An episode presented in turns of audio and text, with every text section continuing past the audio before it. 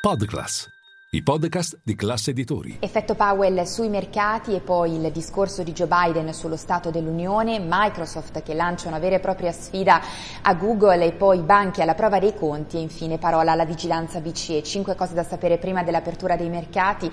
Buon mercoledì 8 febbraio con il nostro caffè ristretto. Linea mercati. In anteprima, con la redazione di Class CNBC, le notizie che muovono le borse internazionali. Uno, partiamo dalle borse in Europa che si preparano ad un avvio in territorio positivo dopo la seduta in verde anche ieri sera a eh, Wall Street. Tutto questo dopo le parole di Jerome Powell che è intervenuto dall'Economic Club di Washington, parole meno falco del previsto secondo il mercato, infatti Jerome Powell ha ribadito che il percorso di disinflazione, quindi di discesa dell'inflazione è cominciato, anche se non esclude che questo percorso discorso possa essere accidentato. E poi due, di inflazione ha parlato anche Joe Biden nel corso del suo discorso sullo Stato dell'Unione nella notte italiana, ha provato a rassicurare anche su quello che è lo stato di salute dell'economia statunitense, anche se pensate secondo uno degli ultimi sondaggi di NBC solo il 36% dei cittadini statunitensi si trova d'accordo con le scelte in materia economica di Joe Biden. E poi tre, veniamo alla vera e propria sfida lanciata da Microsoft a Google perché nella serata di ieri l'amministratore delegato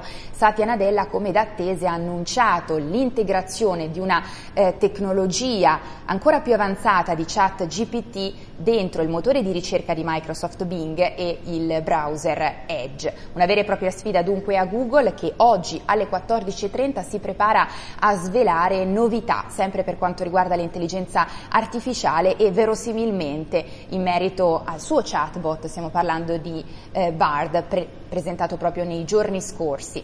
E poi eh, 4, veniamo alle banche, alla prova dei conti, ha presentato i suoi risultati per il trimestre poco fa Societe Generale, ha battuto le attese degli analisti nel quarto trimestre, soprattutto grazie all'investment banking. Nel frattempo ieri sera mercati chiusi i numeri di Banco BPM, utile 2022 da record, oltre i 700 milioni di euro, ha alzato inoltre il target per il 2023 e poi sono attesi a brevissimo i conti di Montepaschi di Siena, mentre in giornata anche Banca Mediolanum e Biper.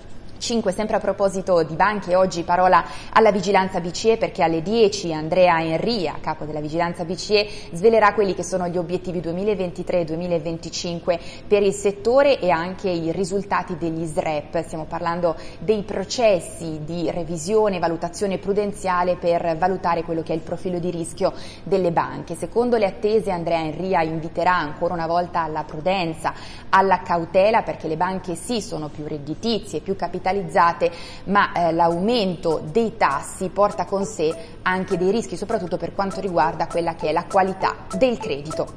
E tutti vi aspetto in diretta a Caffè Fare con tutte le notizie.